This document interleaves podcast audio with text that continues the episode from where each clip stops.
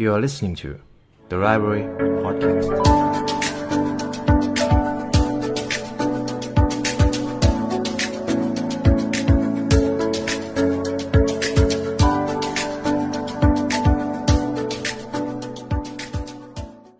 สวัสดีคุณผู้ฟังกันอีกครั้งนะครับ ผมยินดีต้อนรับเข้าสู่ The Library Podcast กันอีกเช่นเคยครับ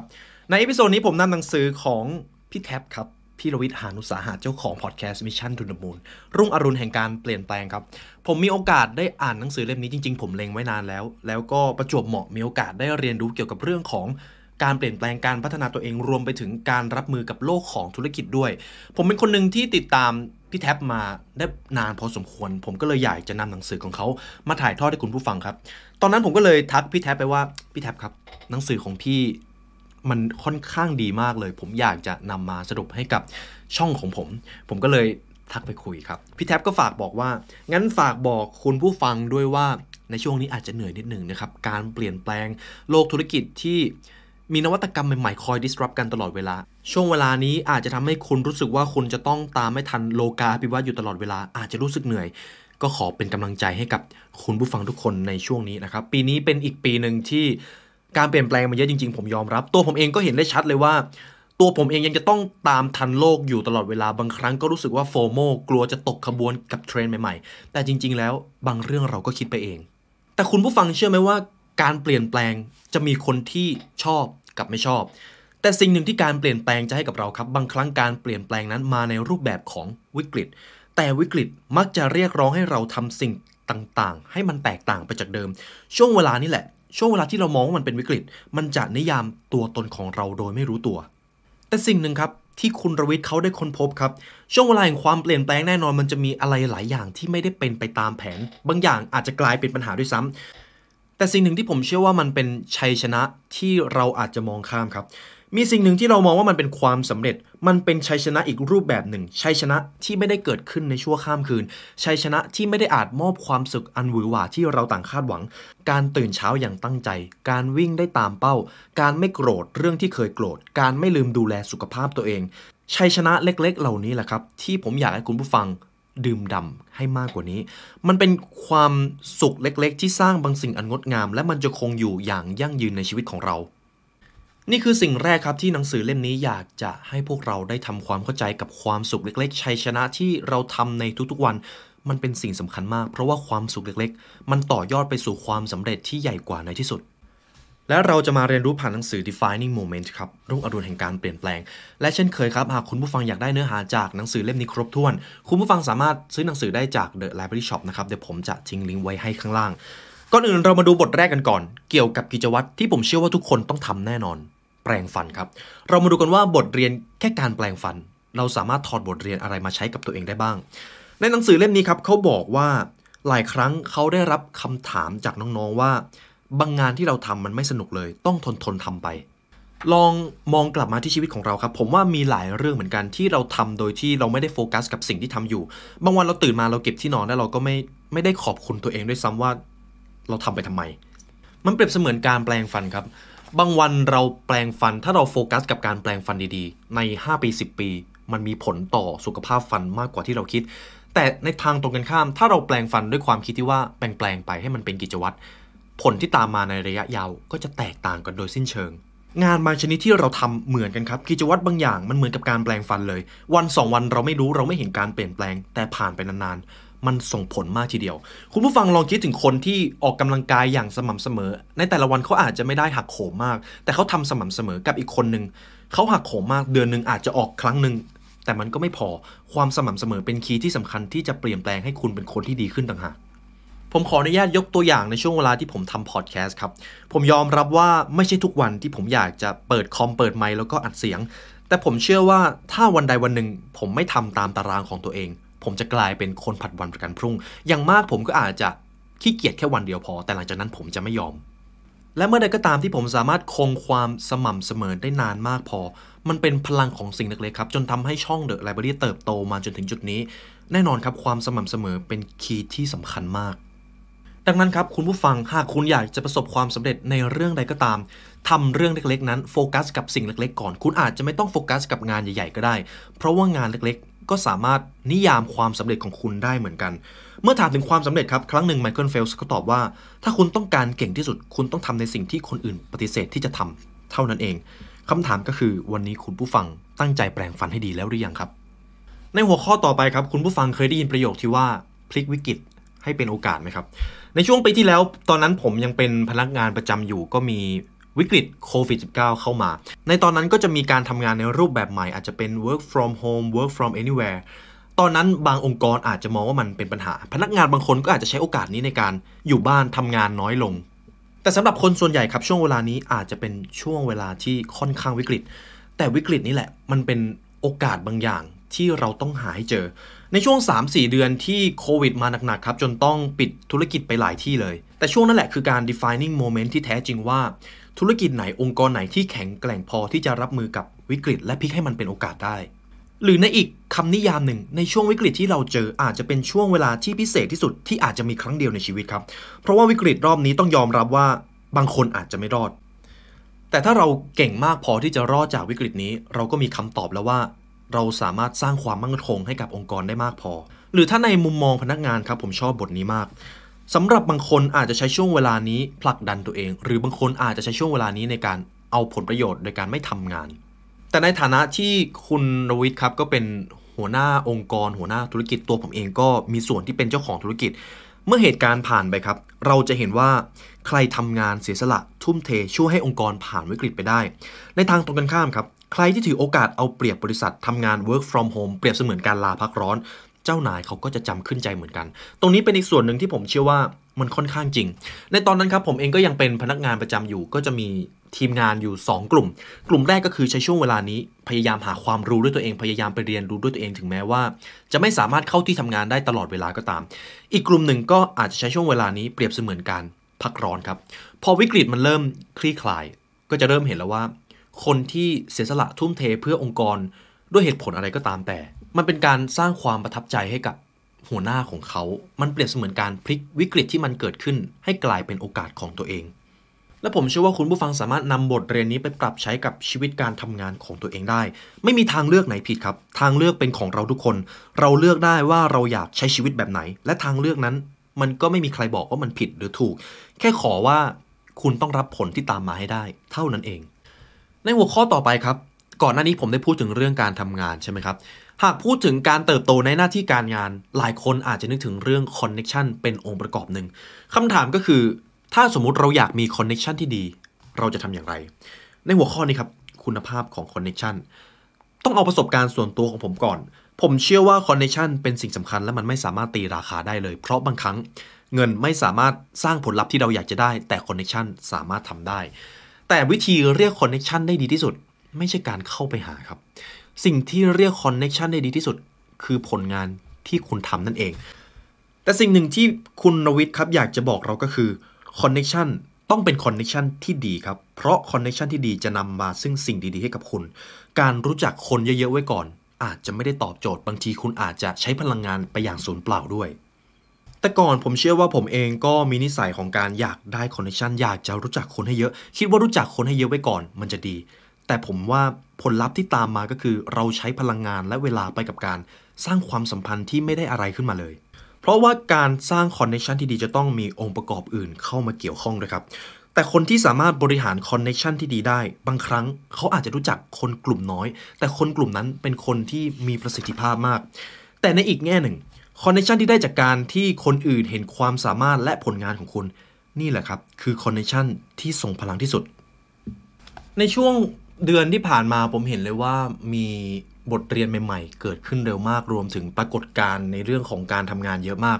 สิ่งหนึ่งที่ผมเห็นก็คือจริง ๆ แล้วการเชี่ยวชาญในเรื่องใดเรื่องหนึ่ง อาจจะไม่ได้ตอบโจทย์ หากเทียบกับคนที่มีความรู้แบบเป็ด คนที่มีความรู้แบบเป็ดครับคือคนที่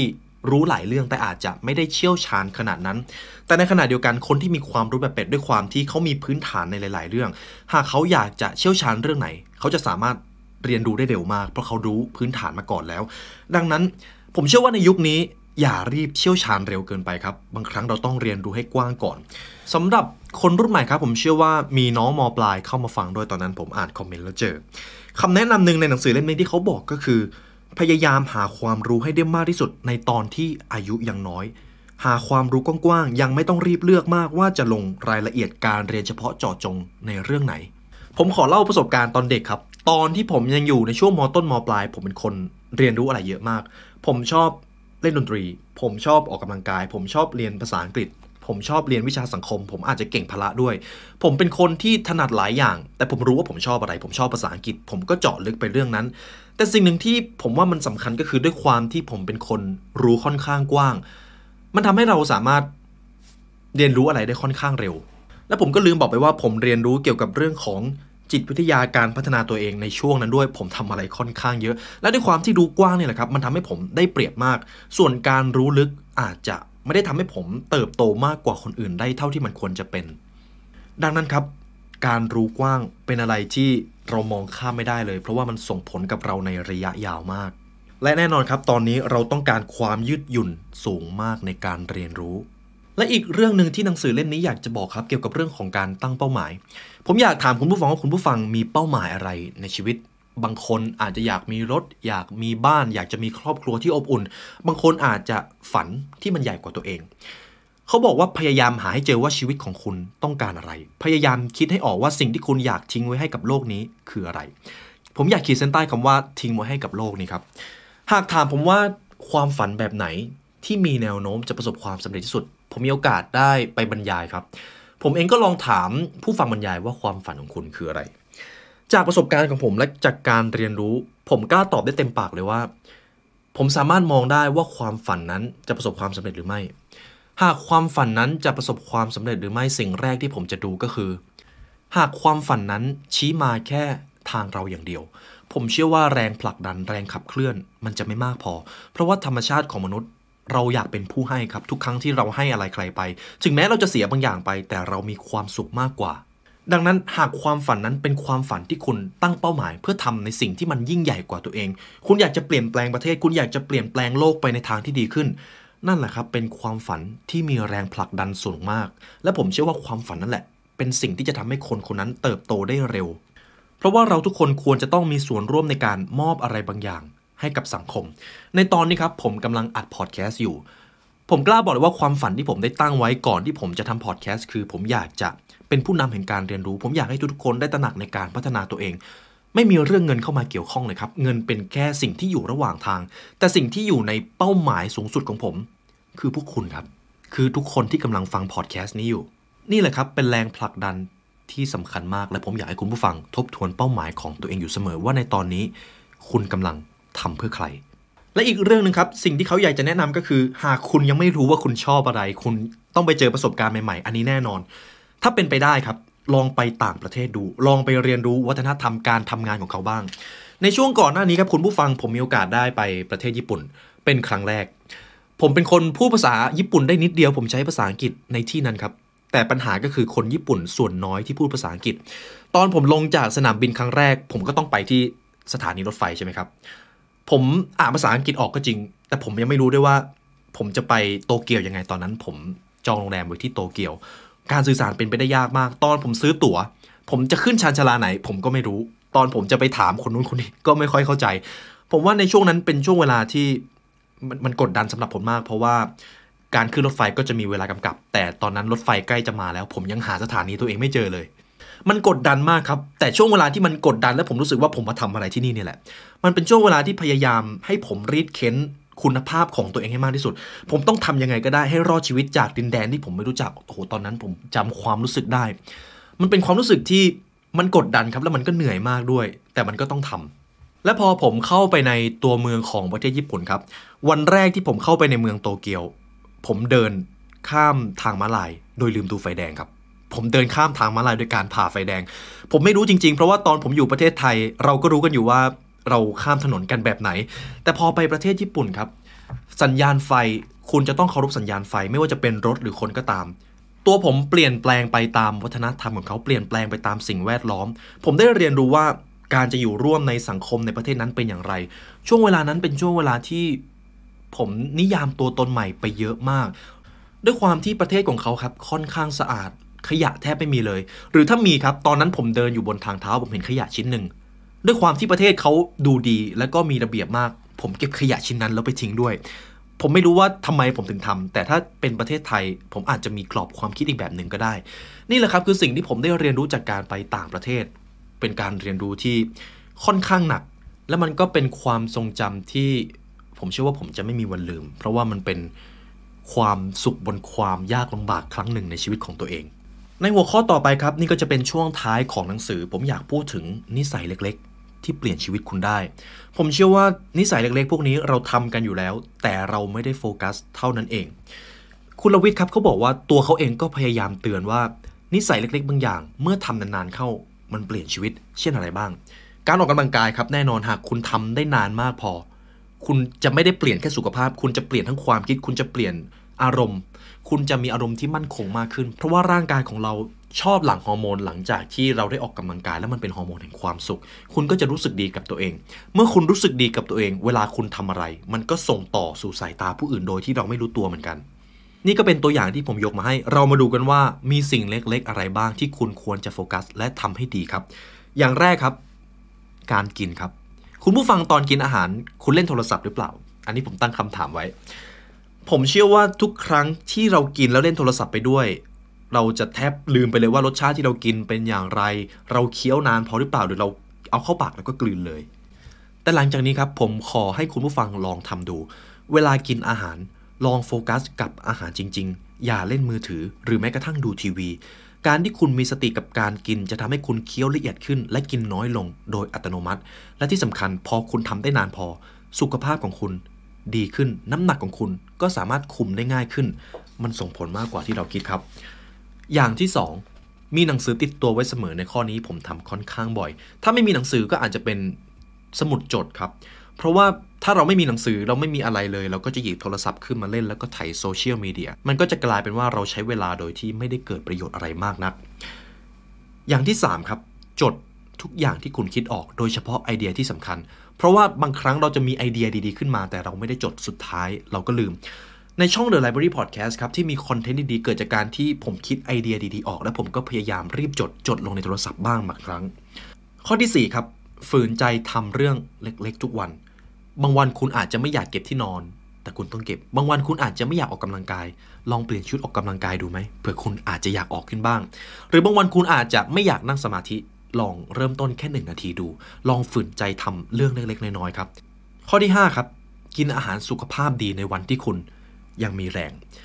การที่เราโฟกัสกับอาหารที่ดี ผมว่ามันเป็นอะไรที่มันจะมีศาสตร์มันมีความท้าทายของมันอยู่ บางทีการกินอาหารอร่อยครับ มันส่งผลดีต่อจิตใจของเรา แต่เชื่อผมนะครับในระยะยาวคุณจะรู้สึกขอบคุณตัวเองมากกว่า ถ้าคุณรู้จักดูแลอาหารที่คุณกิน ข้อต่อไปครับ นั่งสมาธิครับ นั่งสมาธิอย่างน้อยวันละสามนาที คุณจะพบว่าจิตใจของคุณสงบขึ้นมาก ผมครับนั่งสมาธิเป็นระยะเวลาได้ประมาณเป็นปีกว่าๆแล้ว ผมนั่งอย่างต่ำวันละ 20 นาที มันมีความเปลี่ยนแปลงหลายอย่างเกิดขึ้นมาก แต่สิ่งหนึ่งที่ผมยอมรับก็คือ ผมไม่เคยอยากนั่งสมาธิเลยครับ จนกว่าผมจะได้ไปนั่งจริง ๆ มันเป็นอะไรที่ผมไม่รู้เหมือนกันว่ามันก็ไม่ได้เหนื่อย แต่มันค่อนข้างฝืนจิตใจตัวเองพอสมควร แต่การฝืนจิตใจนั่นแหละครับ มันทำให้เราสามารถทำความสำเร็จเล็ก ๆ และไปต่อยอดความสำเร็จที่ใหญ่กว่าได้ในที่สุด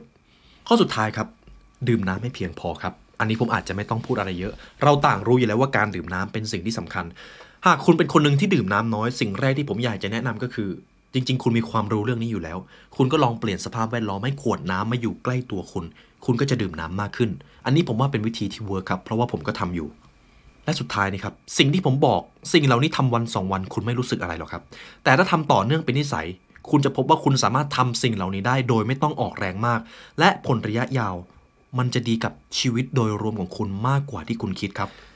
นี่ก็เป็นบทเรียนหลัก ๆ ที่ผมสรุปมาจากหนังสือรุ่งอรุณแห่งการเปลี่ยนแปลงครับ เป็นหนังสือที่ผมชอบนะ เพราะว่า เราเห็นว่าการเปลี่ยนแปลงมันเกิดขึ้นจริง ๆ หลายอย่างเป็นความสำเร็จเล็ก ๆ เราอาจจะมองข้ามไปในแต่ละวัน ผมเชื่อว่าหลังจากที่คุณผู้ฟังฟังพอดแคสต์นี้จบ คุณจะโฟกัสกับความสุขความสำเร็จเล็ก ๆ ของตัวเองมากขึ้น และนี่แหละครับ มันคือการดึงดูดสิ่งสำเร็จที่ใหญ่กว่าในที่สุด และถ้าคุณผู้ฟังชอบพอดแคสต์ใน episode นี้ครับ คุณผู้ฟังสามารถกดไลค์กดแชร์กด Subscribe เพื่อติดตามการเรียนรู้ใหม่จาก The Library Podcast ได้ครับ หากอยากเรียนรู้ให้ลึกซึ้งกว่านี้ครับคุณผู้ฟังสามารถใช้แอปพลิเคชัน Storytel ในการฟัง หนังสือเสียง ผมจะทิ้งลิงก์ไว้ข้างล่างนะครับ ในราคา 99 บาท เป็นระยะเวลา 2 เดือนจากราคาเต็ม 300 บาทครับ และในวันนี้ครับ ขอบคุณมากจริง ๆ ที่มาเรียนรู้ด้วยกัน ได้เวลาสมควรแล้วทีมงานเดอะไลบรารีและผมขอลาไปก่อน ขอให้วันนี้เป็นวันที่ดีของคุณครับ สวัสดีครับ